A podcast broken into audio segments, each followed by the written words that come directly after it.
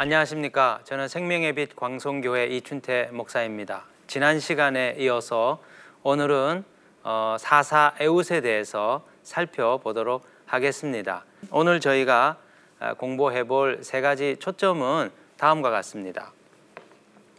먼저 첫 번째는 에웃 시대의 영적인 상태를 통해서 하나님과 멀어질 때 나타나는 영적인 증상들에 대해서 살펴볼 겁니다.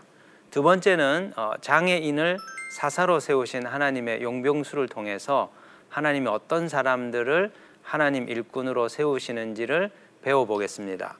세 번째는 사사 에웃의 준비된 면모와 지도자로서의 그의 모습을 통해서 영적 지도자는 어떤 요건들을 갖춰야 되는지 저희가 한번 살펴보려고 합니다. 자, 먼저 사사 에웃이 등장하던 그 시대의 영적인 상황을 저희가 한번 살펴보겠습니다. 네, 먼저 12절로부터 14절의 말씀을 보시면 이 당시 상황이 자세하게 기록이 되어 있습니다. 이스라엘 자손이 또 여호와의 목전에 악을 행하니라. 이스라엘 자손이 여호와의 목전에 악을 행함으로 여호와께서 모압 왕 에글론을 강성하게 하사 그들을 대적하게 하심에 에글론이 암몬과 아말렉 족속들을 모아 가지고 와서 이스라엘을 쳐서 종로나무 성읍을 점령한지라 이에 이스라엘 자손이 모압 왕 에글론을 18해 동안 섬기니라 이렇게 기록이 되어 있습니다. 지금 이스라엘 백성들은 모압 왕 에글론 어, 그의 지하에서 18년 동안 복속당하는 어, 상황 속에 놓여 있었습니다. 그 이유가 아, 무엇이냐면 먼저 이 사람들은 하나님 앞에 범죄함으로 하나님 앞에 악을 행함으로 다시 어, 이방인의 침략 가운데 놓이게 되었다는 것입니다. 모압의 침략으로 인하여서 억압과 착취를 당했는데 18년 동안 당했다는 것이죠. 자, 이것은 이스라엘에게 굉장히 충격적인 사건이었습니다. 왜냐하면 이스라엘 백성들이 애굽에서 탈출하여 그 모압 지경을 지날 때 그들의 수와 그들의 규모로 인하여 두려움에 떨 정도로 모압이 이스라엘에 비하여 열세의 노에 있었다는 것을 우리에게 암시해 주고 있습니다. 그러니까 모압은 이스라엘과의 전쟁에서 결코 이겨낼 수 없는 그런 전력의 나라들이었다는 것이죠. 그런데 그 이스라엘과 상대가 되지 않던 그 모압에 의하여 이스라엘이 침략을 당하게 되고 정치적으로 경제적으로 어, 속박을 당하게 되었다. 이것은 이스라엘에게 있어서 정말 충격과 같은 일이었습니다. 자, 민수기 22장 3절에 나와 있는 것처럼 모압이 심히 두려워하였으니 이스라엘 백성이 많음으로 말미암아 모압이 이스라엘 자손 때문에 번민하였다. 이것이 예, 원래 이스라엘과 모압의 관계였습니다. 그러나 지금 이 상황은 그 전세가 역전이 된 것이죠. 이스라엘에게 있어서 또 모압에게 침략을 당한 것은 또 다른 한편으로 굉장한 정신적인 충격을 그들에게 가져다 주었습니다. 왜냐하면 오늘 본문에 보면 알 수 있겠지만 예, 그들이 종려나무 성을 빼앗겼다고 기록이 되어 있어요. 이 종려나무 성은 여리고 성을 얘기합니다. 여리고는 이스라엘 백성들이 약속의 땅을 정복하러 들어갈 때 최초로 어, 승전보를 얻은 도시였죠. 또 동시에 여리고는 그 전체 아, 그 약속의 땅의 전략적인 요충지로서 이것을 차지한 것은 이스라엘에게 있어서 어, 정말 역사적인 그 기념비적인 사건과 같았습니다. 그래서 이스라엘에게 있어서 여리고를 차지하고 있었다는 것은 이스라엘의 영적 승리에 있어서 이 자부심과 이 자존심을 가져다 주는 사건이었죠. 그런데 이스라엘의 자존심이었던 여리고 성을 빼앗겼다는 것은 어, 이스라엘에게 있어서는 도저히 받아들이기 어려운 예, 그 약속의 땅 전체에 있어 전략적 요충지를 빼앗긴 것과 마찬가지의 그런 상황이 놓였다는 것입니다. 그러면 왜 이스라엘이 모압에 의하여 18년 동안 침략을 당하게 되었고 몰락을 어, 당하게 되었는가? 그 원인은 우리가 한번 생각해 보십시다. 12절로부터 13절을 보시면 이렇게 말씀하고 있습니다. 이스라엘 자손이 또 여호와의 목전에 악을 행하니라. 이스라엘 자손이 여호와의 목전에 악을 행함으로 반복해서 지금 기록하고 있습니다.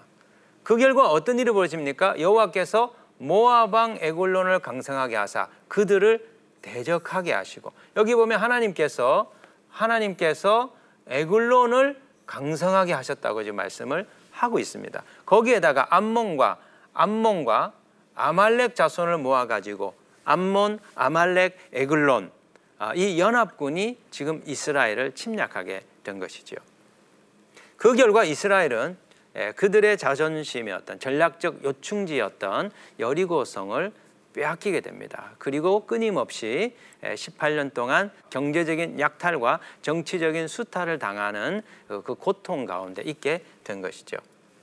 자, 여기서 우리가 어, 생각해 봐야 될 부분들이 있습니다. 그러면 왜 이스라엘보다 열세에 있었던 모압이 갑작스럽게 강성하게 되었냐는 점이죠. 그 이유가 무엇이냐면 여호와께서 하나님께서 모압을 강성하게 하셨다고 나오고 있습니다. 다른 말로 말씀드리자면 이스라엘 백성들이 하나님과의 관계에서 악을 행하고 하나님을 신실하게 섬기지 않게 되자 하나님께서는 그들의 대적자인 그들과 경쟁 관계에 있는 모압이라고 하는 나라를 일으키셔서 이스라엘을 침략하게 하시고 이스라엘을 고통 가운데 있게 하셨다는 것이지요. 여기서 우리가 중요한 사실을 깨달을 수 있습니다. 하나님 백성들의 삶의 운명은 하나님의 손에 달려 있다는 것이죠. 외형적으로 볼 때는 내가 경쟁하고 있는 사람들에 비해서 내가 더 우월하냐, 내가 그들보다 더 세력이 강하냐, 겉으로 볼 때는 그것이 중요한 것처럼 여겨지나 실상은 하나님과 우리와의 관계가 어떠하냐에 따라서 우리가 더 강해질 수 있고 우리와 경쟁 관계에 있는 사람들이 더 강성해져서 우리가 어, 그 패배 가운데 우리가 그 약함 가운데 있, 게 되는 일들이 벌어지게 된다는 것이죠. 그런 점에서 그리스도인의 삶에 있어서 평안과 행복과 승리와 형통의 키포인트는 내가 얼마나 하나님과 바른 관계 속에 있는가를 점검하는 것이에요. 이스라엘 백성들은 고통 가운데 여호와 하나님께 부르짖습니다. 자, 우리가 지난 시간에도 살펴보았지만 이 부르짖음은 우리가 흔히 생각하는 이미지, 하나님 앞에 아주 강력하게 외치고 부르짖는 그런 기도의 의미가 아니고 그들이 그 18년 동안 경제적인 수탈과 정치적인 그 압박과 고통 가운데서 어, 터져 나오는 그 단식, 터져 나온 그 신음, 그것으로 여호와 하나님을 찾는 의미의 그런 간구였다는 것이죠. 그런데 하나님은 그 자기 백성들의 그 고통과 그 단식을 외면하지 아니하시고 그 부르심에 대하여 구원자를 보내시는 것이었습니다. 그 구원자가 누구입니까? 바로 장애인이었던 사사 에웃이었습니다.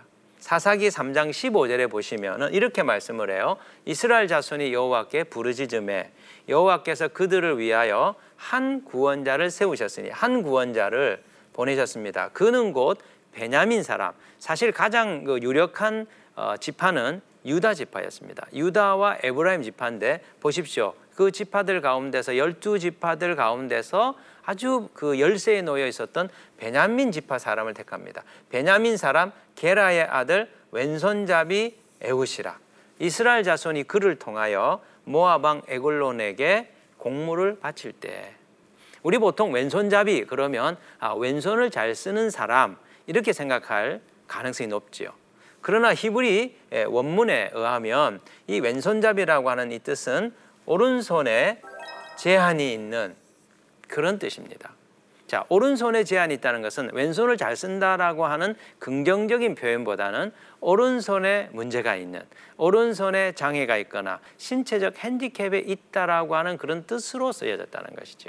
지금 하나님께서 어, 왼손잡이 사사 에웃을 세우신 것은 장애인이었던 그를 하나님의 구원자로 발탁하셨다는 것입니다. 이것은 우리의 예상을 깨는 어, 파격적인 어, 용병술인 것이죠. 사실 모든 사사 12명의 가장 어, 원형이 되는 인물은 온니엘이었습니다. 온니엘은 어떻습니까? 온니엘은 유다 지파 사람이었습니다. 그리고 요수아와 함께 이스라엘을 약속의 땅으로 인도했던 예, 투톱 갈렙의 사촌이 되는 인물이었습니다. 그리고 갈렙이 기랴세베를 정복할 때 앞장서서 어, 그 땅을 정복했던 믿음이 출중한 영적인 장수, 영적인 엘리트로 알려져 있는 인물이었습니다. 그래서 하나님 이 사람을 모든 사사들의 전용으로 이 사람을 택한 것이죠. 그래서 일반적인 이스라엘 백성들의 생각은 아마도 사사들은 이 이후에 등장하는 모든 영적인 지도자들은 모세나 여호수아나 그리고 갈렙과 같은 그리고 그 뒤를 잇는 온니엘과 같은 이런 인물이 영적인 지도자가 될 거라는 그런 예, 편견이 보편적인 생각들이 편만에 있는 상황이었다는 것이죠. 그런데 하나님께서 그 예상을 깨고 예, 장애가 있는 핸디캡을 가지고 있는 에우시라고 하는 장애인을 하나님의 사람으로 택하셨다는 것입니다. 자, 우리가 여기서 어, 깨달을 수 있는 이유는 하나님께서 예, 모든 것을 갖춘 자들을 사용하시는 것이 아니라 하나님은 약한 자를 들어 사용하신다는 것이죠. 고린도전서 1장 27절로부터 29절에 보면 이런 말씀이 있습니다. 그러나 하나님께서 세상에 미련한 것들을 택하사 지혜 있는 자들을 부끄럽게 하려 하시고 세상에 약한 것들을 택하사 강한 것들을 부끄럽게 하려 하시며 하나님께서 세상에 천한 것들과 멸시받는 것들과 없는 것들을 택하사 있는 것들을 패하려 하시나니 이는 아무 육체도 하나님 앞에서 자랑하지 못하게 하려 하심이라. 자, 그러면 하나님께서 우리를 들어 사용하실 때 어떻게 사용하실까요? 약한 자를 들어 사용하시는 하나님의 일하시는 방식을 우리가 좀 생각해 볼 필요가 있습니다. 하나님은요, 우리를 사용하실 때 우리의 약함을 사용하십니다. 그런데 우리의 약함 속에 우리만의 강점이 있다는 것을 하나님 주목하세요. 흔히 대부분의 사람들은 어, 왼손에 왼손잡이, 오른손에 장애가 있는 그러면 오른손에 장애가 있는 부분에 주목합니다. 아, 나는 이런 것을 잘 못하는데, 나는 이런 것들이 부족한데, 자신이 가지지 못한 부분, 부족한 부분에 집중합니다. 그래서, 아, 나는 이 일에 적합하지 않아요. 나는 하나님께 쓰임 받을 수 없어요. 스스로 뒤로 물러납니다. 그런데 하나님은 오늘 이 본문에서 우리가 약한 자이지만 하나님께서 우리를 이 땅에 보내실 때 우리 각자에게 강점을 한두 가지씩 주셔서 세상에 보내셨다는 것이죠. 어, 사사 에웃은 오른손에 문제가 있었지만 왼손을 잘 쓰는 사람이었습니다. 하나님은 능숙한 에웃의 왼손에 주목했다는 것이죠. 그런 점에서 우리들은 우리들의 약점에 집중해야 될 것이 아니라 하나님께서 우리 각자에게 주신 강점이 무엇인가? 이 강점을 통해서 어떻게 하나님 나라의 일을 행할 것인지에 대하여 주목할 필요가 있습니다.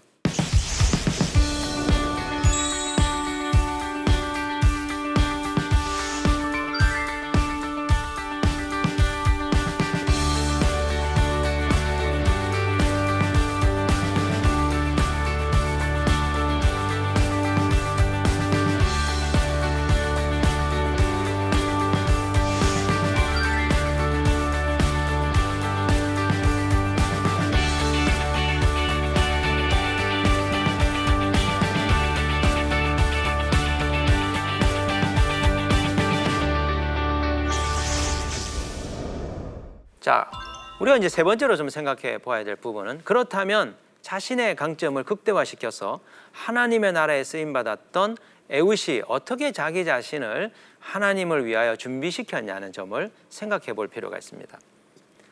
자, 첫 번째로 에웃은 굉장히 주도 면밀한 사람이라는 것을 오늘 본문이 우리에게 보여줍니다. 에웃은 아주 짧은 이 단도, 손 한 규빗이 되지 않는 짧은 어, 단도를 어, 자신의 오른쪽 어, 무릎에 차고 들어갑니다.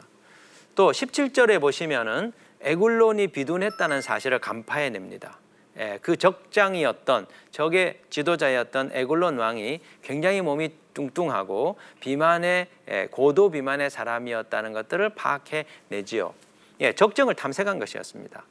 또 18절로부터 19절에 보시면 예, 그가 위장 침투를 시도했다는 것들을 가르쳐 주죠.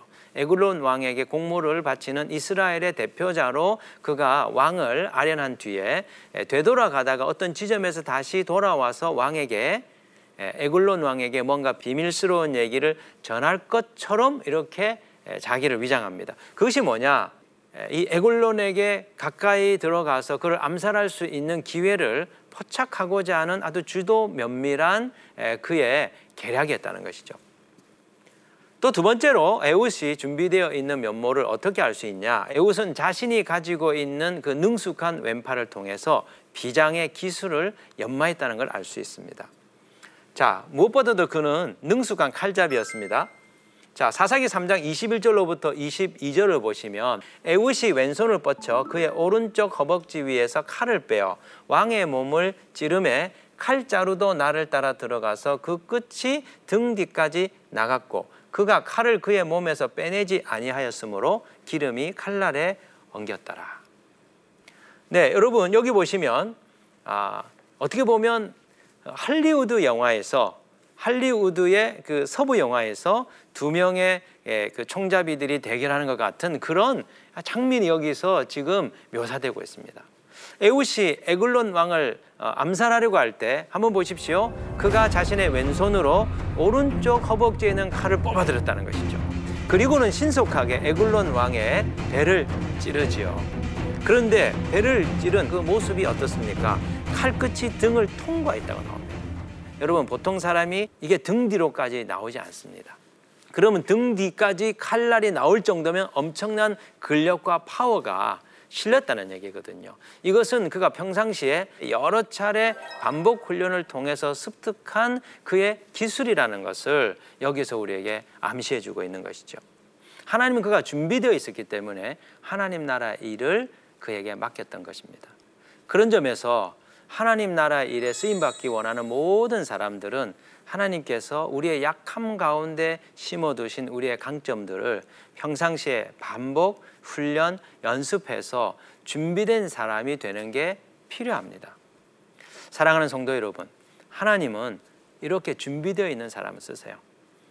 이런 조건이 내게 충족되어지지 않아서 아, 이런 부분들이 내게 부족하기 때문에 이런 부분들이 내게 모자라서 나는 할 수 없어요.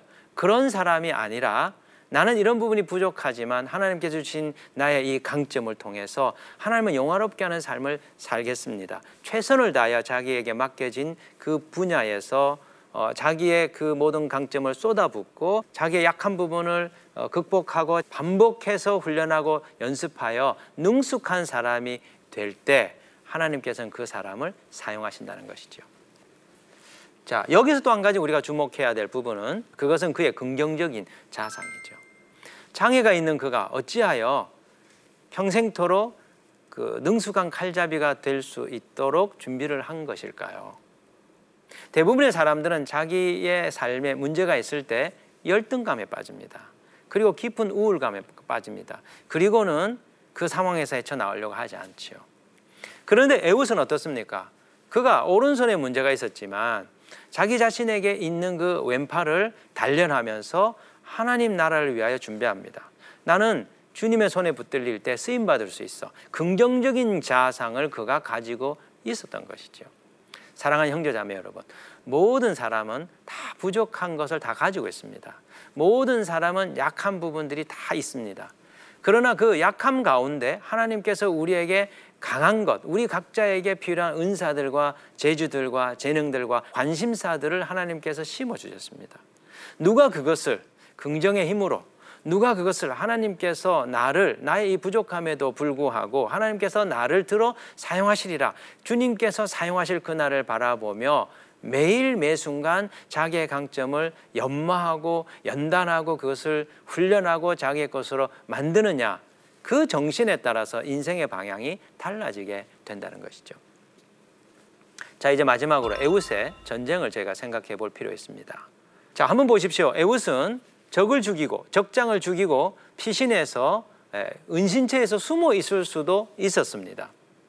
그러나 그는 숨어 있지 않습니다. 에글론을 죽인 것으로 만족하지 않습니다. 왜냐하면 지금 모압이 강성해진 가장 핵심은 에글론이라고 하는 왕이에요.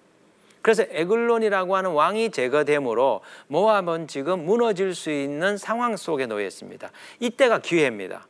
아, 이 상황 속에 지도자를 잃어버린 이 상황 속에 있는 모압을 쳐야만 이제 이스라엘은 모압의 지배로부터 해방될 수 있기 때문이었습니다. 그래서 기회를 놓치지 않고 에웃은 전쟁의 전면에 서서 이스라엘 백성들을 앞서가게 되는 것이죠. 그가 이렇게 용감하게 그가 담대하게 전쟁을 앞장설 수 있었던 이유는 하나님의 도우심이 선명하게 그의 삶에 나타나고 나타나고 있음을 어, 꿰뚫어 보았기 때문입니다. 자, 먼저 하나님이 그를 어떻게 돕고 있었습니까? 무엇보다도 그가 에글론 왕을 아련할 때 어떤 제지도 받지 않고 들어갑니다. 사실 그는 몸에 칼을 숨기고 있었습니다. 보통 경비대나 수비대, 왕의 수비대는 들어가는 사람들의 몸수색을 다 하게 되어 있죠. 근데 에웃이 장애인이었기 때문에 무사 통과였습니다. 또 에웃이 왕을 암살하고 난 뒤에 한참 시간이 지났음에도 불구하고 그 에글론의 보좌관들은 그 눈치채지 못합니다. 왜 이런 일이 벌어졌을까요? 하나님이 이 에웃을 보호해 주시고 지켜 주심이 아니고서는 이런 일들이 나타날 수 없었다는 것이죠. 에웃은 자신이 에글론을 만나고 또 자신의 사명을 수행하고 탈출할 수 있었던 그 근본 어, 이면에는 하나님의 도우심이 있다는 것을 그가 깨달은 것입니다. 자, 두 번째로 하나님께서 그를 돕고 계시다는 사실을 어, 발견할 수 있는 것은 그가 어, 에글론 왕을 암살하는 장면에서 알 수 있습니다. 자, 하나님께서는 어, 이스라엘을 어떻게 돕고 계시나? 지금 이스라엘은 모압의 패배함으로 모압의 지배 당함으로 수치를 당하고 있는 상황이었습니다. 예, 종려나무 성이었던 여리고를 빼앗겼고 정말 상대도 되지 않던 모압에게 그들이 패배하여서 18년 동안 수치를 당하는 상황 속에 놓여 있었죠. 하나님이 이스라엘의 수치를 회복시켜 주시는 일이 벌어지게 된 거예요. 자, 오늘 이 본문 사사기 3장 21절로부터 22절에 보시면은 그가 칼을 그의 몸에서 빼내지 아니하였으므로 기름이 칼날에 엉겼더라. 예, 사람의 몸에서 나온 그 기름에 칼이 엉겨 있다. 그, 그 기름이 엉겨 붙어 있었다라고 묘사를 하고 있죠. 그런데 히브리어에 의하면 기름이 칼날에 엉겼다라는 이 원문이 기름이 칼날에 엉겼으며 대변이 나왔더라 이렇게 표현이 예, 되어 있습니다. 이것은 어떤 의미일까요? 이스라엘의 수치를 주었던 에글론 왕이 죽을 때 이스라엘 사람들이 볼 때 수치스러운 죽음을 당한 것입니다. 그것도 천하의 장수였던 에글론 왕이 한쪽 팔밖에 쓰지 못하는 한쪽 팔이었고 한쪽 팔로 어, 전쟁을 하는 장애인에게 패배했다는 것이죠. 이것은 이스라엘 백성들에게 통쾌함을 가져다 주는 사건이었습니다.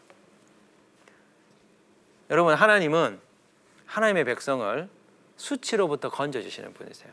로마서 10장 11절에 보면 이렇게 말합니다. 성경에 이르되 누구든지 그를 믿는 자는 부끄러움을 당하지 아니하리라. 예, 하나님은 하나님의 백성이 부끄러움을 당하는 것을 허락하지 아니었어요. 만약에 우리가 그런 수치와 멸시와 모멸을 당하는 일들이 있었다면 하나님 반드시 하나님 반드시 그것을 갚아 주신다는 것이죠. 자, 두 번째로 우리가 이 에우스의 전쟁에서 에우스의 지도자로서의 모습을 볼 수 있습니다. 자, 사사기 3장 27절로부터 우리가 30절을 볼 수 있는데요. 첫 번째로 결정적인 기회를 놓치지 않습니다. 에글론 왕이 죽었다고 하는 이 사실은 모압이 지금 와해될 수 있는 지점에 봉착하게 된 것이죠. 근데 이 좋은 기회를 그냥 에글론 왕을 죽인 것으로 끝나버리면 어, 모압 사람들이 다시 어, 두 번째 왕을 세우고 혼란스러운 그 사태를 수습해서 이스라엘을 지배하고 있는 그 체제를 그대로 공고화시킬 수 있는 상황이었다는 것입니다. 그래서 에글론이 죽은 것으로 만족하지 않고 사사 에웃은 모압 백성 전체를 어, 타격하는 일에 앞장을 서게 됩니다. 자 보십시오. 그는 예, 전쟁의 선봉에 서게 되는데요. 뒤에 물러나지 않고 백성들에게 나가서 전쟁을 하라고 하지 않습니다. 오히려 그가 사람들을 불러 모으고 사람들을 앞서 나가게 되죠. 자, 사사기 3장 27절에 보면 그가 이르러 에브라임 산지에서 나팔을 불매 이스라엘 자손이 산지에서 그를 따라 내려오니. 자, 그다음에 이렇게 나옵니다. 에웃이 앞서가며 사람들을 불러 모았습니다. 그리고 사람들을 앞장서서 그가 전쟁에 나아가게 되는 것이죠. 이것이 지도자의 모습입니다. 지도자는 위험한 일, 중요한 일에 있어서 앞장을 서서 그 백성을 이끌어야 되는 것이죠. 이렇게 에웃이 앞장서서 어, 나아가는 데는 이유가 있습니다. 왜 그럴까요? 지금 이스라엘 백성들은 두려움과 패배 의식에 18년 동안 젖어 있었기 때문입니다. 모압과 싸워서 이겨보지 못했습니다. 그 이전에는 열등했고 열세였던 그들, 이스라엘에 감히 필적할 수 없었던 대적할 수 없었던 그들. 그런데 18년 동안 이스라엘은 그런 모압에게 계속하여 패배했던 것이지요. 이스라엘 백성들을 향해서 돌격 앞으로 우리가 이 모압과 전쟁을 하자라고 외쳤을 때 두려움에 사로잡혀 있었던 그들이 전쟁에 참여한다는 것은 일반적으로 상상할 수 없는 일이었습니다. 그래서 에웃이 앞장서서 나아가게 되는 것이죠. 또 세 번째로 에웃은 이스라엘 백성들을 앞장서서 전쟁에 나아갈 뿐만 아니라 승리에 대한 확신을 그 백성들에게 불어넣습니다. 자, 28절에 보시면 그들에게 이르되 나를 따르라. 여호와께서 너희의 원수들이 모압을 너희의 손에 넘겨 주셨느니라 하매. 자, 보십시오. 지금 에웃은 이스라엘 백성들에게 이렇게 얘기합니다. 예, 너희의 원수들인 모압을 너희의 손에 넘겨주셨느니라. 무슨 말입니까? 하나님께서 모압을 우리에게 넘겨주시기 때문에 우리가 이 전쟁에서 승리할 수 있다는 것입니다. 그가 이것을 선포하고 있는 것입니다. 그러면요, 지금까지 18년 동안 모압과 싸워서 이겨보지 못한 이스라엘이 어떻게 지금 이 싸움에서는 승리할 수 있다고 그가 단언하고 그것을 백성들에게 불어넣을 수 있었던 것일까요? 그 이유는 그가 경험한 하나님 체험 때문이었습니다. 여러분 에웃이 지금 이 승리의 확신에 차 있는 이유가 뭡니까? 그가 에글론 왕에게 접근할 때 하나님의 도우심이 있어서 그 누구도 근접할 수 없는 그 왕에게 가까이 나갔습니다. 그리고 암살을 했습니다. 암살 후에 그가 도피할 때 그 어떤 누구의 방해도 받지 않고 안전하게 벗어날 수 있었습니다. 이 모든 과정 속에 하나님이 나와 함께하고 계시구나. 하나님께서 우리 민족과 함께하고 계시구나. 하나님께서 우리 이스라엘을 이제 이 모압의 손에서부터 건지시려고 하시는구나. 그것을 그가 감지하게 된 것이죠.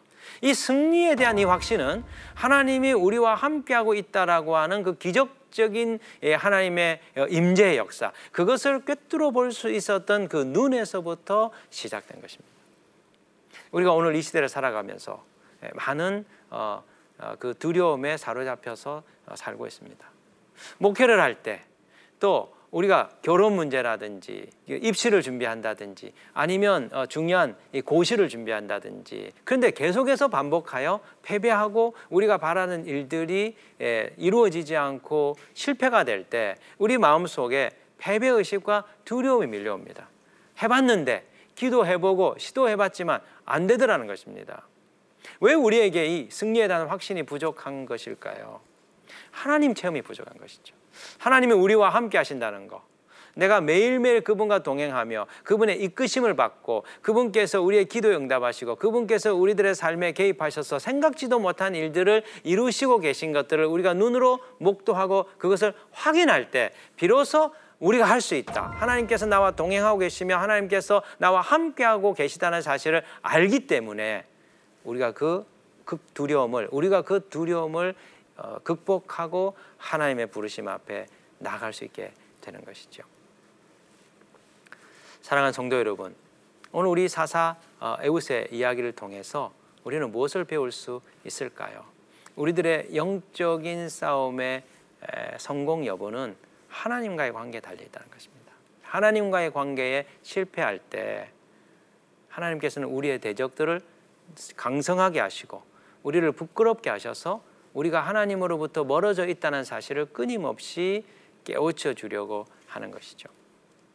우리가 갖춘 것이 부족하기 때문에 실패하고 패배하는 것이 아닙니다. 오늘 사사 에웃을 하나님의 구원자로 세우신 모습을 한번 보십시오. 그가 가진 것이 많았기 때문에 이스라엘을 구원한 것이 아닙니다. 그가 영적으로 탁월하고 모든 것을 갖춘 엘리트였기 때문에 하나님의 일을 이루어낸 것이 아니었습니다.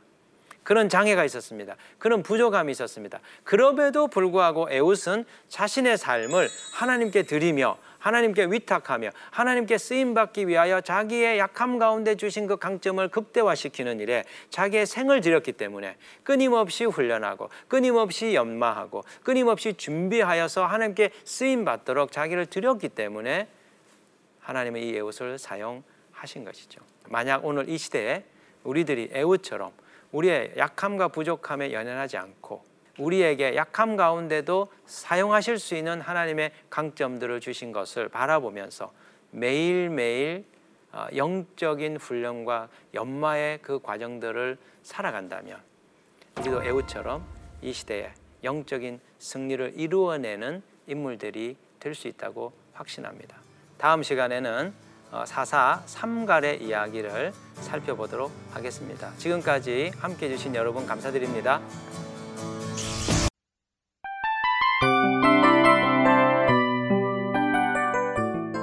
이 프로그램은 청취자 여러분의 소중한 후원으로 제작됩니다.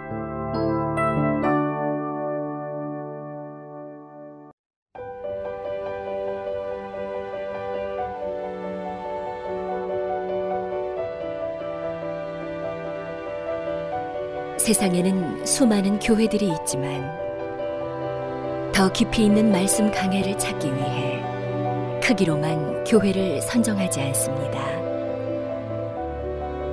보다 좋은 영적 콘텐츠를 더 많이 나누기 위해 방송비를 받지 않습니다. 1년 365일 복음만 전하고 싶어서 우리는 광고를 하지 않습니다. 온누리의 복음을 땅끝까지 CGN TV와 함께 땅끝 선교사가 되주세요.